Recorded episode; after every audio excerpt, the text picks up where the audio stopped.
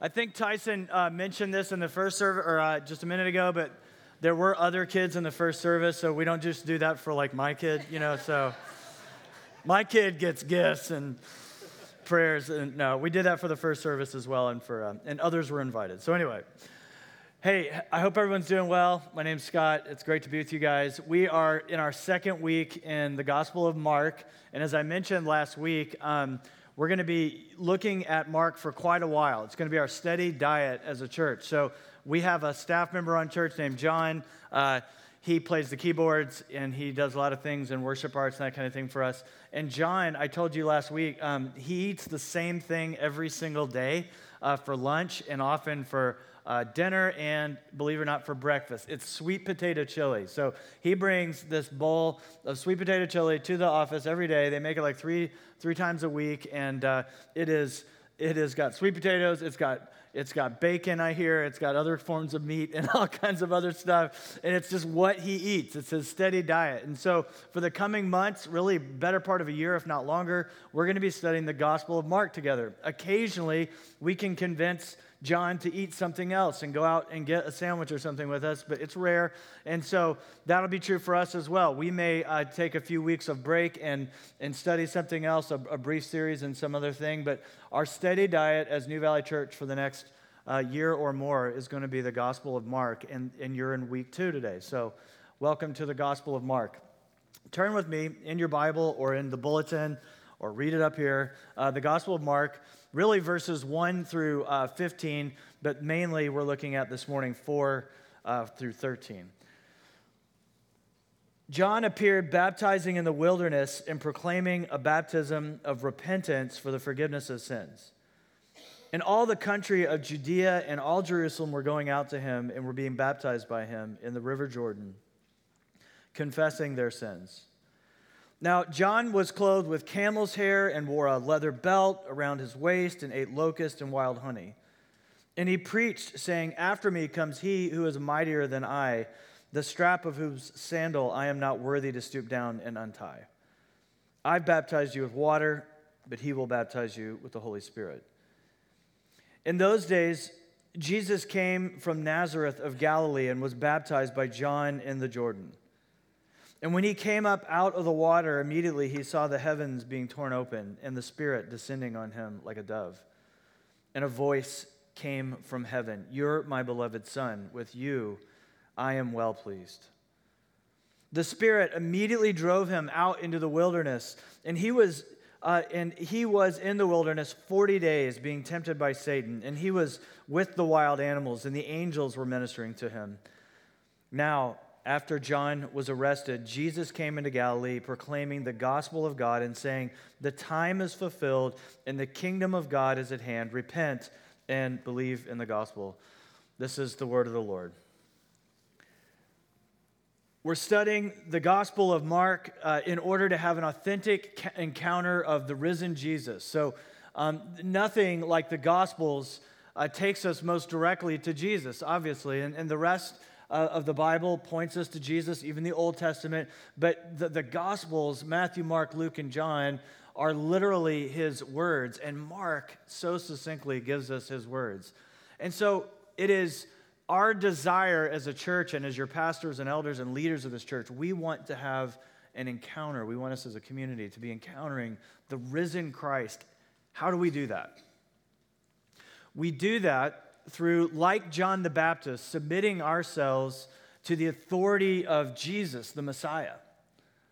And if you notice the humility of John and how he says, "I must decrease, Jesus must increase," even though people were mistaking him for the Messiah and he came in the form of a prophet, people were looking to him for power and authority and so forth, and even thought he may be the Messiah. But he constantly points others to Jesus, saying, "I'm not worthy even to untie this man's sandals." And, and such humility, resting under his authority.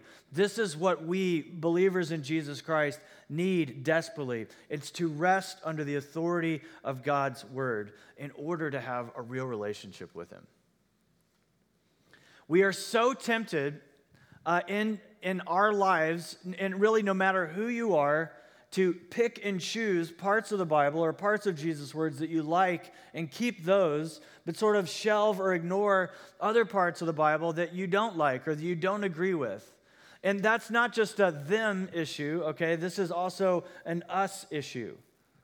If you're more conservative politically or theologically, whatever, you're, you're very tempted to say liberals and progressives, they do that. They pick and choose what parts of the Bible uh, that they like. And, and you're actually right. They do that. But uh, if you're liberal, you probably, or progressive, you probably have a tendency to look at, to conservatives and say they do the same thing. And you're also right. The truth is, no matter where you are in our culture or in this day and age, we are all, and some of us are just perfectly aligned in the middle, seeing all wisdom, right? All of us are picking and choosing what we will sort of, yes, I like this part of the Bible. No, I don't like that. I will either ignore it. And maybe you say to yourself, I would never do that overtly, but in our hearts, don't we, don't we do that? Parts of the Bible that are just too hard to, to accept and we, we deny. But if you want a relationship with God, you've got to let God speak to you and you've got to listen. Otherwise, aren't we just making a Jesus in our own image? If we're choosing, I'll believe this, I will ignore this. Aren't we just creating a Jesus in our own image, which is not the real Messiah at all? It's, it's an idol. It's a, it's a God made in our own image, and it's that's not the living God. The living Lord, the King of Kings and Lord of Lords, wants to speak to, to us, invites us into a relationship with him. And so today we're going to look at three things from the text uh, directly from the narrative of Mark, and it's this. It's the baptism of John, the baptism of Jesus, and the temptation of Jesus. The baptism of John, Jesus, and the temptation of Jesus. First of all, and where we'll spend the most of our time this morning, is the baptism of John. Mark, in verses two through three, is quoting the uh, prophet Isaiah and pointing us to say, John is the fulfillment of these prophecies. And, and, and it's not only from Isaiah. Actually, he's pulling from other parts of the Old Testament as well. But he's pointing and saying, John the Baptist is the fulfillment of these prophecies. He is the messenger. He is the one who prepares the way of the Lord and is the voice crying in the wilderness. And four different times, um, the word wilderness is referenced in chapter one of the Gospel of Mark. We spent a lot of time talking about that last week. The wilderness, the wilderness. Four times he mentions it. The wilderness is a place of isolation. It's a place of desolation, right? It's like the desert. Spiritually speaking, it's where we are stripped of all of our natural resources and where we are forced to see what God, uh, who he is, and that we're utterly dependent upon him. The, the wilderness. Israel meets God in the wilderness. Jesus today we see will be driven into the wilderness. John the Baptist is preaching and baptizing in the wilderness. It's where we're stripped of all of our natural resources, where we have to see that we are utterly dependent upon God. Some of you right now are in the wilderness. You go through the mourning and the death of a loved one. You're in the wilderness, man. You go through uh, having your, your job taken or a loved one taken or your own health taken. You're in the wilderness. And when you're in the wilderness and you're going through a trial and tribulation at that level, God meets you in an intimate way. God shows up in intimacy and beauty in ways that he might not otherwise do. After a deafening silence from God for hundreds of years, Israel is now receiving another prophet, and that was true. So the Old Testament, uh, after the Old Testament prophets spoke, there was silence for hundreds of years. God was silent, not speaking to the people of God. And now John the Baptist goes to the river of Jordan, and like a prophet, like the prophet Elijah, he's got Uh, funny clothes that he's wearing. He's eating weird stuff, not unlike our John here, John, the New Valley John. And and, and he's eating strange things. He's doing strange things. And, and he's acting like the prophet Elijah. Some people even think he's the reincarnation of the prophet Elijah. And he is calling Israel to be baptized in the River Jordan. And it's a baptism of repentance for the forgiveness of their sins. And the word repentance in the New Testament uh, is metanoia, and it means to have a change of mind, to change your mind from your selfish rebellious ways towards God and to have the mind of God, to, to stop saying, I will pick and choose uh, what I will want to believe about God's word, but I will rest, like John the Baptist, under the word of God. Another way to describe it is a one eighty. So he is calling Israel to repent. He's calling Israel to have a change of mind. And as God's chosen people, it was easy for them to become complacent and to say, we're God's people. But John calls them to humility. He calls the people of God to repentance of their sins. And that's utterly appropriate in light of the fact that the Messiah has come in fullness. Mark says the whole country of Judea and Jerusalem was coming out to John to be baptized. And that doesn't mean that literally all of Israel left their hometown and came uh, to be baptized by John. But what it does mean is that people from far and wide throughout Israel are coming to John at the river. They're hearing his voice. They're responding in repentance to his preaching. And they are, they're looking to the Messiah. They're waiting for the, the Messiah. And this is significant and it's humbling because the Jews had seen baptism before. This is not some brand new thing. In fact, in order for a Gentile to become a, an Israelite, if they wanted to convert to the Hebrew faith, what they would have to do is begin with repentance, and then they would be baptized for the cleansing of their sins. Of course, then they would also be circumcised if they were a male to be included into Judaism. And so Israel was used to seeing people have to be baptized, but it wasn't Israel that was being baptized. They'd seen baptism. They themselves had never been called to baptism. That was for sinners. That was for outsiders. That was for them, not for us.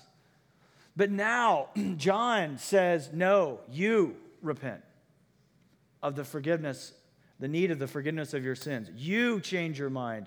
You come to God. It was tempting for Israel to point the finger to the Gentiles and to say, they need to repent. They need to repent.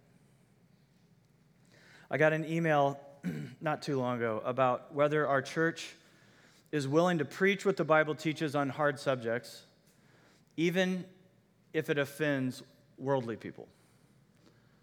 And I thought long and hard about how to, to respond uh, to that. And I knew the first part was easy. Yes, we... We preach the whole counsel of God's word as, as best we can. No one does it perfectly. And we don't shy away from teaching hard subjects that the Bible teaches. But the next part is this, even if it offends worldly people. And what I said was, yes, even if it offends worldly people, but what we found is if you preach the whole Bible, what happens is whole manner of people tend to be offended. If we're truly faithful to teaching the Bible, worldly people are going to be offended, but sometimes worldliness I find more in the mirror than I do outside my window. Amen? I often find more worldliness in my mirror than I do in looking outside my window. And so, yes, worldly people get offended, people like me. If I am listening to God's word, if we are responding to God's word, guess what? Republicans are going to be offended. If if we listen and res- because you know what the Bible says, things about justice for the poor and loving the poor and serving your neighbor and so forth. But you know what? If you're really listening to God's word, Democrats are going to get offended, and and liberals and progressives and conservatives. In fact, everyone on this, we've been talking about this today. If you really are going to listen and, and sit under the word of God, we are going to be rubbed the wrong way, because none of us, none of us. is adhering to the word of God in perfection. In Second Chronicles seven fourteen, it says this. God is calling the Old Testament people to repent. He says this, if my people who are called by my name humble themselves. If, if who, church?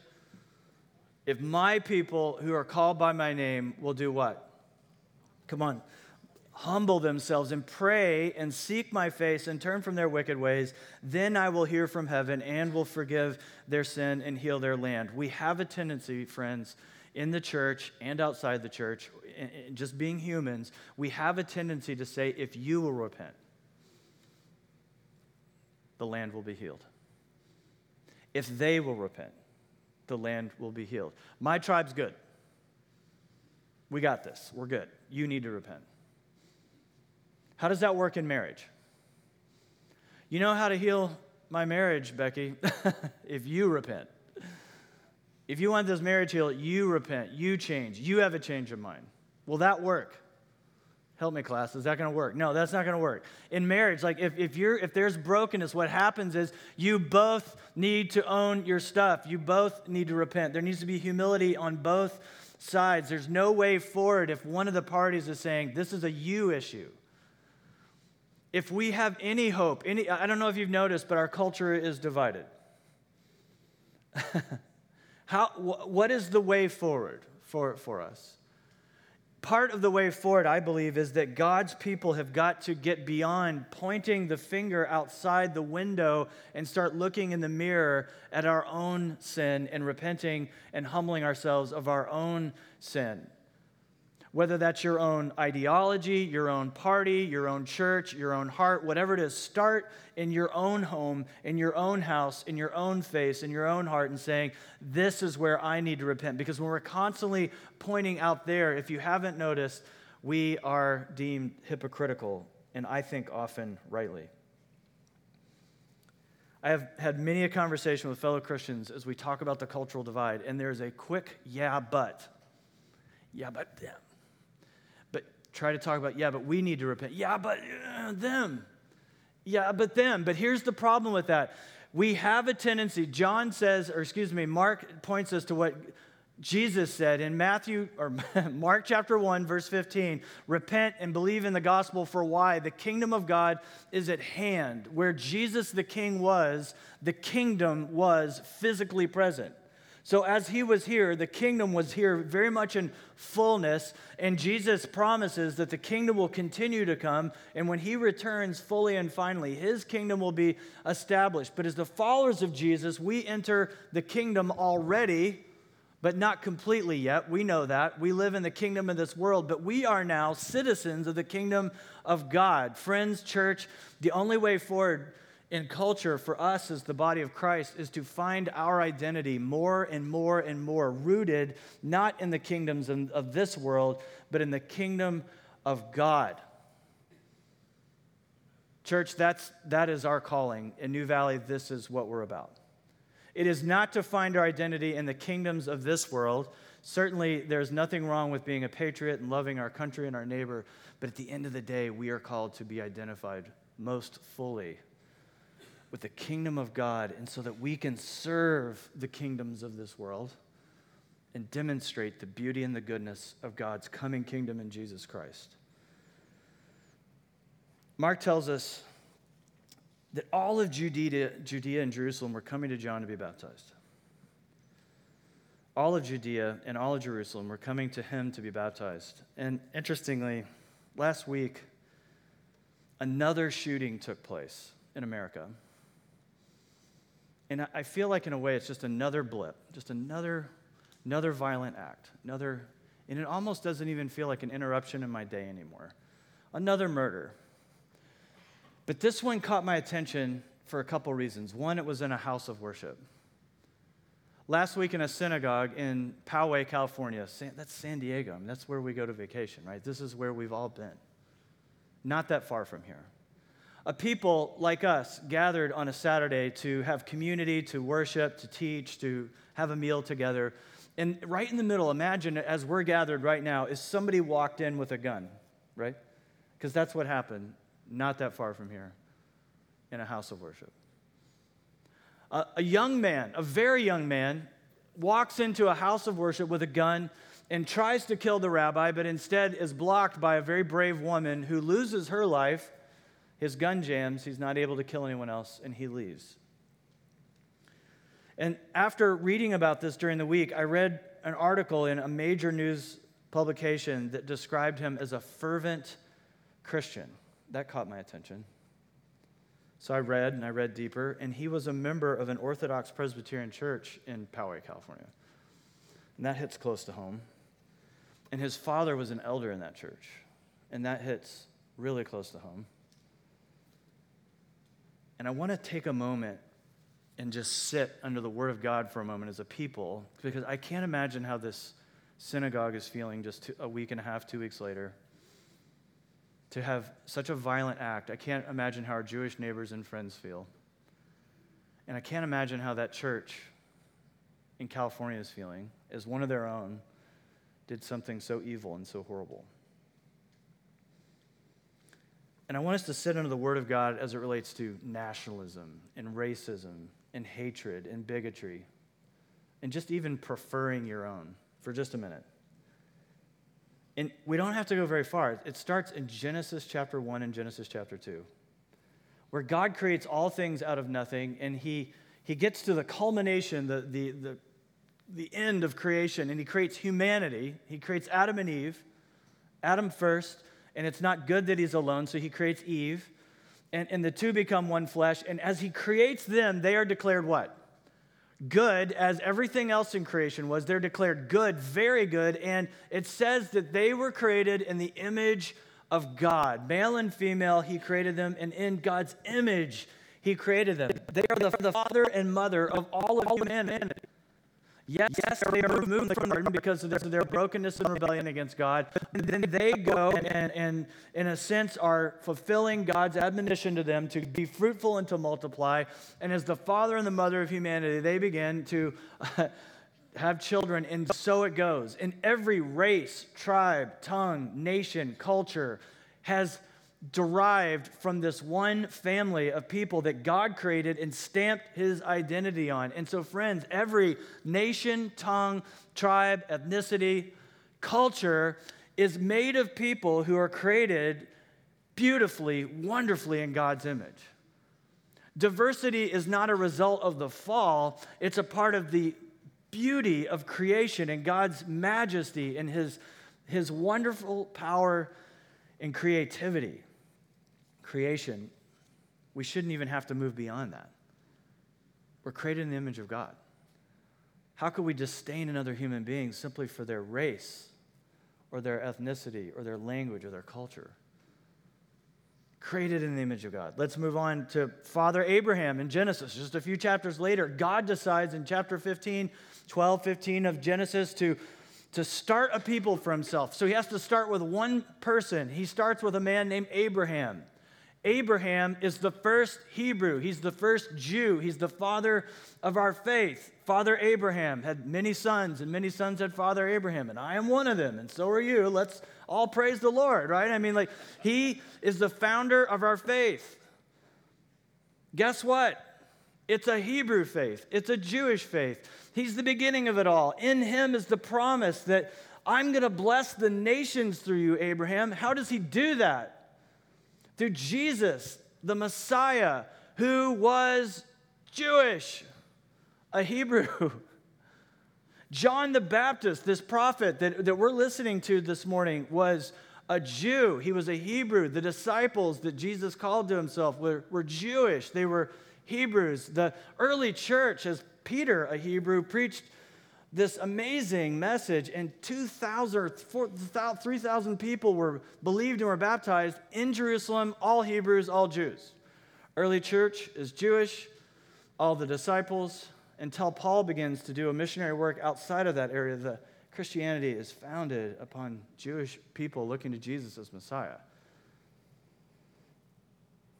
Now, some people have the evil belief that, no, the Jews killed Jesus. This young man, that was a part of his manifesto, that the Jews killed Jesus. I've got some great things to tell you. First of all,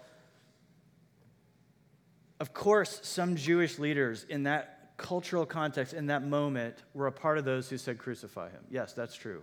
But so were some white European dudes, they were Romans, that also literally crucified him. But at the end of the day, do you know who crucified Jesus Christ? God the Father. It says in John nineteen, so Pilate said to him, you will not speak to me. Me? Do you not know that I have the authority to release you and to authority to crucify you? Pilate said this to Jesus, and Jesus answered him, you would have no authority over me at all unless it had been given to you from above. Look, if if Jesus had not died on a cross, we would be dead in our sins. Ultimately, our sin sent Jesus to the cross, and ultimately that passed through the hands of the Father who loved us so much and did not want us to be lost, that he allowed his Son to be crucified. It was God's plan, his redemptive plan, that we should be saved. So we should never blame any man. Friends, it's God who saved us through the, the cross. We call the cross Good Friday. Here's the thing, at the end of the day, racism, bigotry, hatred, anti-Semitism is evil, it's of the devil, and it divides us, and there should not be even a hint of it among a follower of Jesus. Not even a hint. And anyone who is fervently committed to nationalism, racism, white nationalism, bigotry, hatred, violence is also never, ever could be described as a fervent Christian. It's impossible. And if that is your heart, if you have given your heart over to bigotry, hatred, violence, evil towards anyone in any particular group because of that, you will never enter the kingdom of God unless you repent and find your hope in Jesus Christ.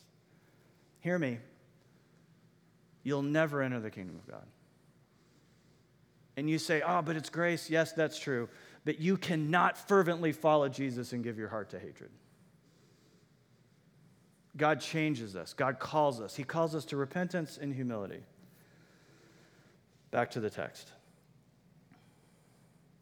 Some people were wondering whether John the Baptist was the Messiah. And in, the, in his response to this, he humbles himself, and he says, one who comes after me is mightier than me. Such humility. I'm not worthy to stoop down and untie his sandals, he says. I baptize with water, but he baptizes with the Spirit.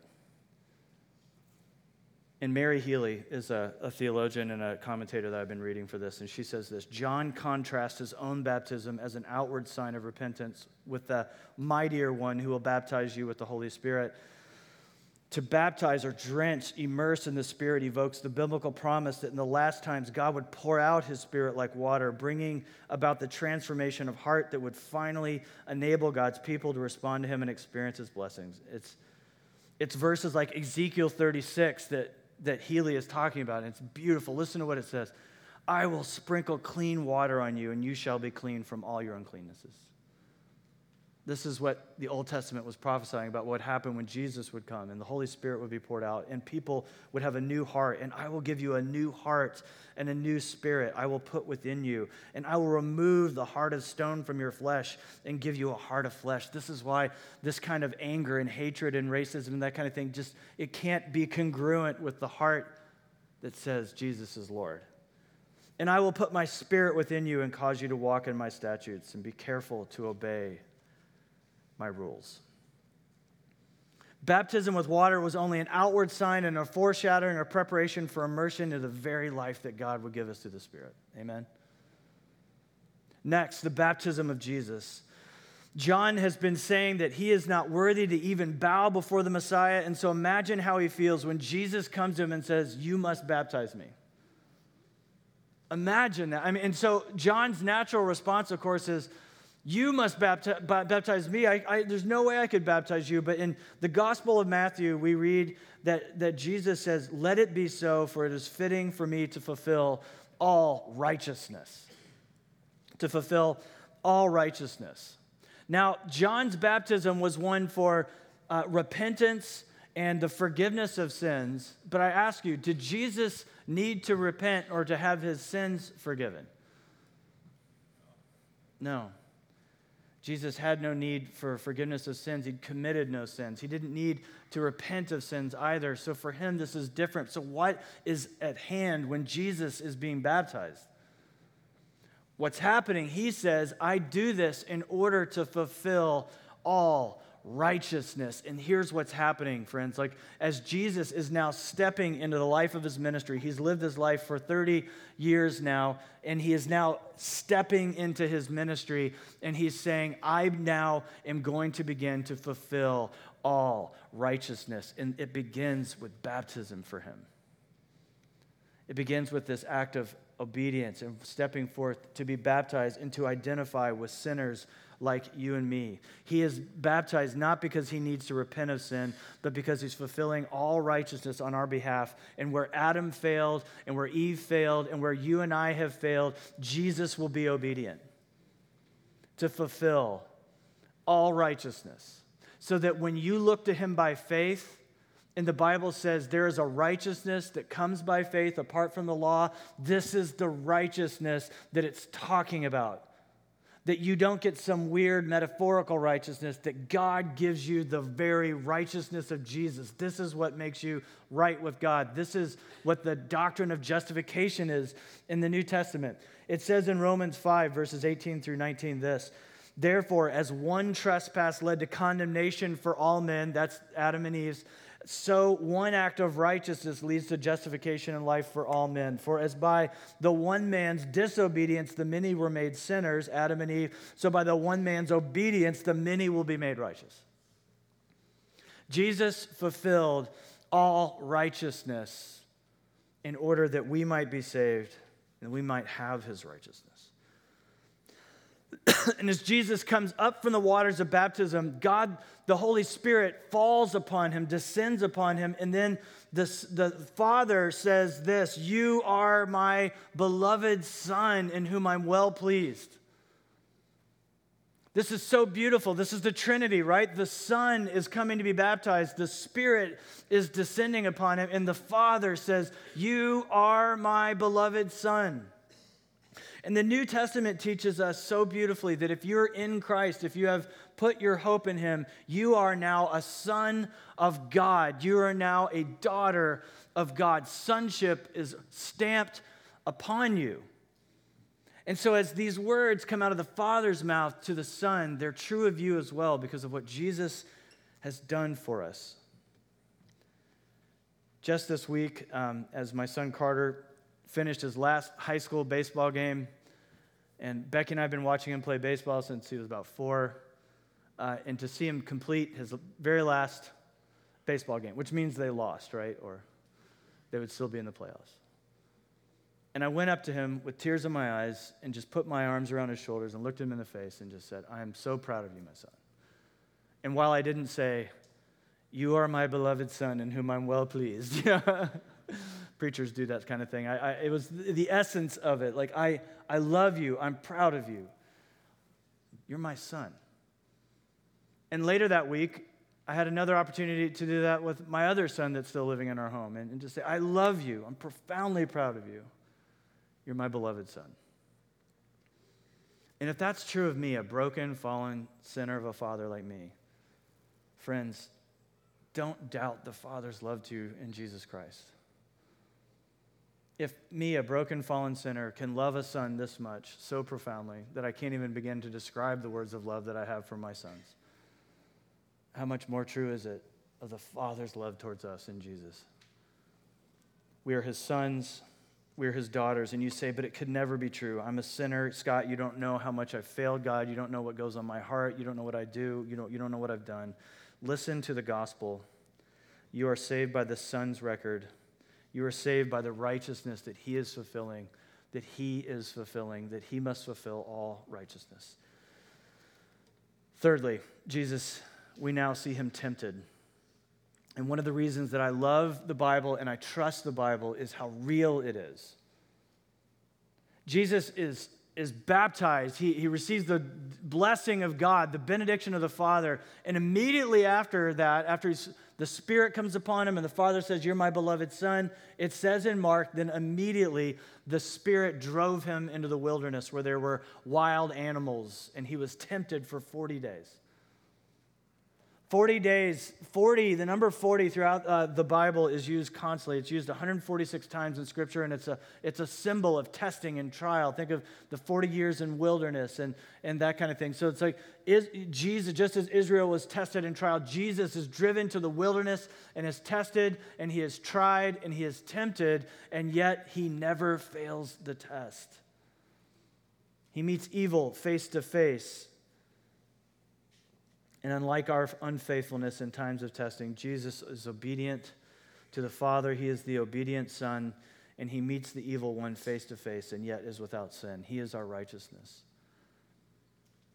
It's one of the reasons I love the Bible. It's one of the reasons I love Jesus so much. And, and I believe that it's the good news of God. It's the gospel. We do not have a Savior that is far from our suffering, our difficulty, our trials, our testing. He has been tempted, Hebrews tells us, in every type of way that we have been tempted and tested. If not the exact same way, every, every type of way that men and women have been tested and tried and tempted, Jesus was. And yet, he was without sin. He knows the pull of the evil one. He knows what it's like to meet evil face to face. He knows what it is to be scorned and to face the wild animals in the desert. And he has passed the test. He is our good Savior. Friends, I'm so looking forward to going on this journey with you through the, the Gospel of Mark as we seek his face, as we seek to listen to him. And friends, would you open your heart, humble your heart, to look at the ways that you need to repent, that we need to repent, that we need a different mind, a change of mind, and a change of heart. Let's pray.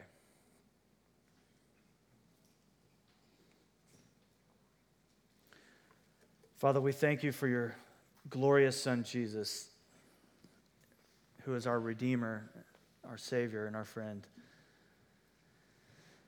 Father, would you help us to hear his words and, like John, humble ourselves before him, realizing that he is the mighty one. And though we are not fit to untie his sandal, you've invited us into your very life. Let us humble ourselves before you. Let us hear from you and shape our lives around your word and not our own. We pray this in Jesus' good name. Amen.